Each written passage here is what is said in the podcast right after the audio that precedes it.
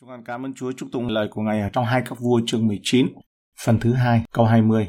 Esai, con trai Amos, sai nói với Ezechia rằng: Giê-hô-va Đức Chúa Trời của Israel phán như vậy: Ta có nghe lời ngươi cầu nguyện cùng ta về việc Sancherib vua Assyria, vì Ezechia đã cầu nguyện và câu trả lời đến cách đầy vinh quang, lấp đầy phần còn lại của chương.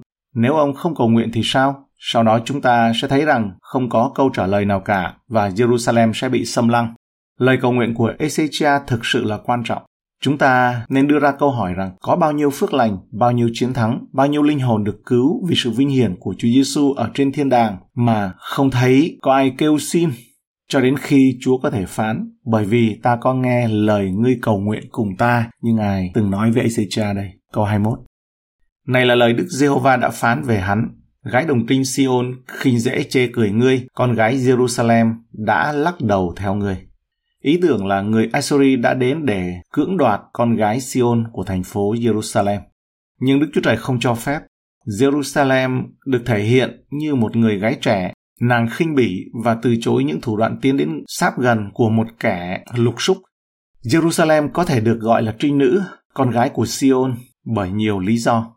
Nàng không bị ô nhiễm bởi sự thờ hình tượng thô thiển của những người ngoại đạo. Chúa sẽ bảo vệ nàng khỏi sự hãm hiếp có chủ đích cố ý của Sancherib và người Assyria. Nàng chưa bao giờ bị xâm phạm hoặc bị chinh phục bởi người khác kể từ thời David. Câu 22. Ngươi phỉ báng và sỉ nhục ai? Cất tiếng lên cùng ai? Thật ngươi đã trừng con mắt nghịch với đấng thánh của Israel. Đức Giê-hô-va phán qua Ê-sai, Ngài nói với Rabsake đơn giản là: Ngươi có biết ngươi đang đối phó với ai không? Rabsake rõ ràng là không biết. Thật kỳ lạ, lời tiên tri này có thể chưa bao giờ đến tai Rabsake. Rốt cuộc Ê-sai không thực sự có quyền lui tới tự do đối với ông. Nhưng có lẽ trước khi kết thúc khủng khiếp của hắn, Chúa đã tìm ra cách để đưa lời tiên tri này đến với tai hắn. Hoặc có lẽ Đức Chúa Trời đã dành cho kẻ báng bổ này như một thông điệp đặc biệt ở trong địa ngục. Ít nhất là lời tiên tri này sẽ khích lệ rất nhiều cho Ezechia và toàn thể dân Juda, ngay cả khi Rabsake chưa bao giờ nghe thấy nó khi còn sống ở trên đất. Đôi khi Đức Chúa Trời nói với kẻ thù nhiều hơn vì lợi ích của dân Ngài hơn là để cho chính kẻ thù nghe thấy. Câu 23 đến 24.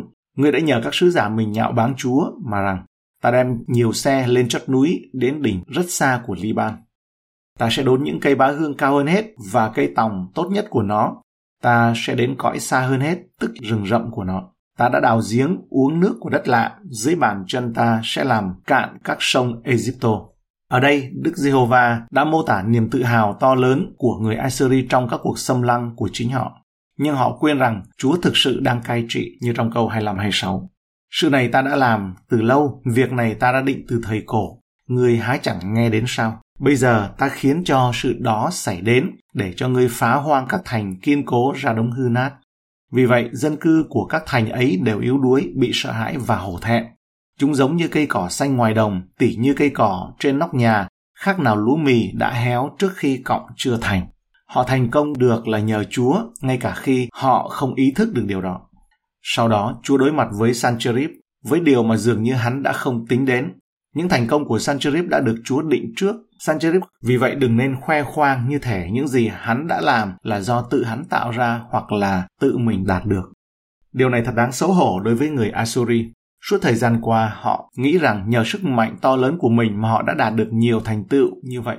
Ở đây, Đức Chúa Trời đã bày tỏ rõ ràng rằng chính quyền năng của Ngài đã làm điều đó. Lời khoe khoang của Sancherib rằng hắn đã chỉ huy rất nhiều binh lính đến nỗi khi họ hành quân qua lòng sông, họ đã làm cạn kiệt các dòng sông theo đúng nghĩa đen. Thì cũng chỉ như dưới bàn chân của Ngài mà Ngài sẽ làm cạn các sông Egypto, như ở trong câu 24. Câu 27. Nơi ngươi ngồi, lúc ngươi đi ra đi vào, và sự giận dại ngươi đối cùng ta đã biết hết. Chúa biết cách tìm ra người Assyria và bởi vì Assyria đã đi quá xa trong việc báng bổ, đấng đã làm nên mọi thành công cho họ. Nên câu 28 nói rằng: Bởi ngươi giận dại cùng ta, và vì lời kiêu ngạo ngươi đã thấu đến tai ta, bắt ta sẽ xỏ cái vòng nơi mũi ngươi để khớp nơi môi miếng ngươi, đoạn ta sẽ khiến ngươi trở về theo con đường mà ngươi đã đi đến. Đây là một tuyên bố kịch tính đặc biệt, bởi vì đây chính xác là cách mà người Assyria hành quân tàn bạo, buộc những người bị trị phải di rời khỏi vùng đất bị chinh phục của họ. Họ xếp những người bị bắt thành hàng dài và luồn một chiếc lưỡi câu lớn qua môi hoặc mũi của mỗi người bị bắt, sâu chuỗi tất cả lại với nhau. Cứ như thế mà dòng đi. Đức Chúa Trời phán, ta sẽ làm điều tương tự với ngươi. Việc người Assyri bắt giữ các hoàng tử mà các nước chinh phục đó bằng một cây móc vào mũi hoặc là cây vòng xỏ vào, được mô tả trên tấm bia của Esarhaddon tại Senzili, cho thấy rằng ông ta đang nắm giữ thiệt Haka của Ai Cập và Baalu của Tyre. Câu 29. Hỡi Ezechia, nhờ dấu hiệu này ngươi nhìn biết rằng lời này sẽ ứng nghiệm. Năm nay các ngươi sẽ ăn vật hột giống rớt xuống, sanh ra, năm thứ nhì ăn vật tự mọc lên, nhưng năm thứ ba các ngươi sẽ gieo và gặt, trồng nho và ăn trái nó. Cuộc xâm lược đã ngăn chặn việc gieo hạt vào năm 702 trước công nguyên, nhưng khi mối đe dọa qua đi vào năm 701, họ sẽ thấy đủ sự sinh bông trái để bảo tồn sự sống. Vào năm 701, những người Assyri rút lui vẫn hạn chế nông nghiệp, nhưng vào năm 700 vẫn có đủ thông qua sự tăng trưởng ngẫu nhiên do trời phú cho. Do đó Chúa sẽ xác nhận lại rằng chính bàn tay của Ngài đã dẹp tan mối đe dọa. Khi vào mùa thu hoạch năm thứ ba, dân chúng ăn uống dư dật, họ sẽ biết chắc chắn rằng Đức Chúa Trời đã có mặt trong toàn bộ cuộc khủng hoảng. Câu 30-31. Hễ giống gì thoát khỏi còn lại của dân tộc Juda, dưới sẽ châm rễ xuống, trên sẽ kết bông trái lên. Vì sẽ có phần sót lại từ Jerusalem mà ra, kẻ thoát khỏi từ núi Siôn mà đến, lòng sốt sắng của Đức Giê-hô-va sẽ làm nên việc ấy. Dù người Assyri muốn nghiền nát Jerusalem và Juda bao nhiêu, họ cũng không thể làm được. Đức Chúa Trời sẽ bảo tồn dân sót của Ngài. Giáo lý về dân sót ở trong câu 30, bởi ân điển của Đức Chúa Trời để lại qua thời kỳ thử thách đã được chứng minh qua sách tiên tri Ê-sai. Ê-sai có con trai tên là Se-a-gia-giúp, có nghĩa là dân sót sẽ trở lại. Ở trong Ê-sai chương 7 câu 3, chương 37 câu 30-32 là: Hỡi Ezechia, điều này sẽ là dấu, năm nay sẽ ăn hoa lợi, chính ruộng tự sinh ra, sang năm còn ăn lúa tự nhiên mọc lên không gieo giống. Nhưng đến năm thứ ba, hãy gieo và gặt, hãy trồng vườn nho và ăn trái. Trong nhà Juda, kẻ nào tránh khỏi nạn và còn sót lại sẽ châm rễ mới ở dưới và ra trái ở trên. Vì sẽ có dân sót ra từ Jerusalem và mấy kẻ trốn khỏi nạn ra từ núi Siôn, lòng sốt sắng của Đức Giê-hô-va vạn quân sẽ làm điều đó. Dân Israel trốn sang Juda và theo một cách nào đó, Juda cũng bao gồm những người còn sót lại của Israel để tiếp tục truyền tải về danh và công hiệu của Đức Chúa Trời. Câu 32-34. Bởi cớ đó, Đức Giê-hô-va phán về vua Assyri như vậy: Nó sẽ không vào thành này, chẳng xạ tên trong nó, cũng chẳng kéo đến giơ khiên lên trước mặt nó và chẳng đắp lũy nghịch nó. Đức Giê-hô-va phán: Nó sẽ trở về theo con đường nó đã đi đến, không vào trong thành này. Vì tại cớ ta và David, kẻ tôi tớ ta, ta sẽ bênh vực thành này đặng cứu nó. Đức Chúa Trời vạch ra một con đường thẳng rõ ràng và hiển nhiên. Mặc dù bộ máy quân sự của Assyria đã sẵn sàng vây hãm Jerusalem và cuối cùng muốn chầu trực để nghiền nát họ, nhưng họ sẽ không để điều đó xảy ra. Vua Assyria sẽ không vào thành này vì Đức Chúa Trời đã hứa là bảo vệ nó. Thật khó cho những người trong thời hiện đại của chúng ta để hiểu được nỗi kinh hoàng cổ xưa của cuộc bao vây. Khi một thành phố bị bao vây bởi quân đội thù nghịch và bị mắc kẹt trong một nạn đói, cái chết đau đớn từ từ, vua Ezechia và người dân Jerusalem sống dưới cái bóng u ám của mối đe dọa này. Nhưng lời hứa của Đức Chúa Trời qua Ê-sai bảo đảm với họ rằng Sancherib và đội quân của Assyria sẽ không những là không chiếm được thành mà thậm chí còn không bắn một mũi tên nào hay là đắp lũy bao vây nào được để chống lại Jerusalem. Chúa đã hứa rằng kẻ thù thậm chí sẽ không bắt đầu một cuộc bao vây nữa. Câu 34 ấy. Vì cớ ta và David kẻ tôi tớ ta. Điều này giải thích tại sao Đức Chúa Trời hứa sẽ bảo vệ thành Jerusalem. Đức Chúa Trời sẽ bảo vệ sự vinh hiển của chính Ngài. Thông thường chúng ta nghĩ rằng chúng ta phải bảo vệ sự vinh hiển Chúa một cách không cần thiết, nhưng đó không phải là trường hợp. Đức Chúa Trời có nhiều khả năng để bảo vệ sự vinh hiển của chính Ngài. Đức Chúa Trời cũng làm điều đó. Vì tại cớ ta và David kẻ tôi tớ ta. Vua David đã chết trước đó gần 300 năm, nhưng Đức Chúa Trời vẫn tôn trọng lời hứa của Ngài với David như ở trong 2 Sa-muel chương 7 câu 10 đến câu 17 Chúa phán với David.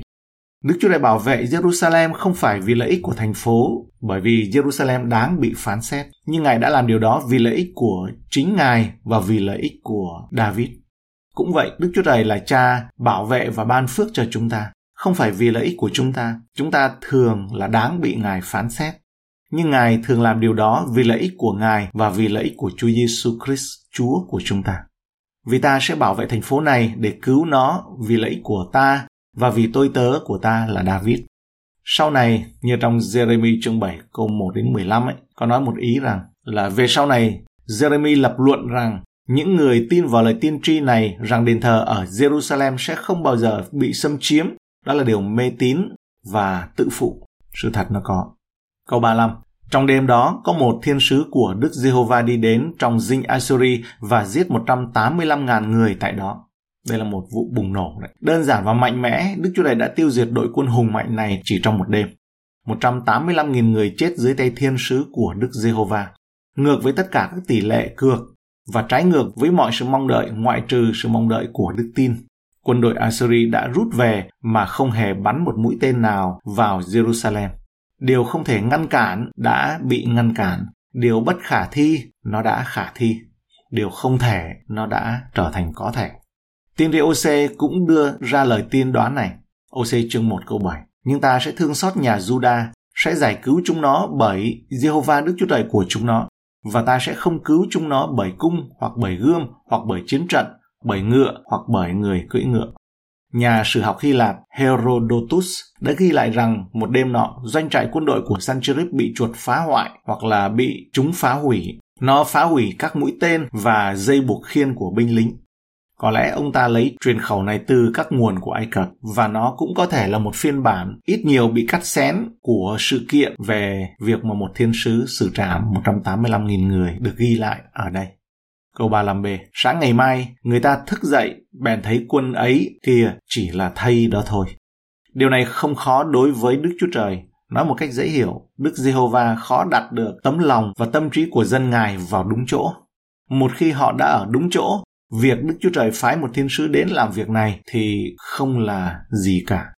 Một số người suy đoán rằng có một phương tiện tự nhiên mà thiên sứ đã sử dụng, đây được cho là bệnh lị trực khuẩn.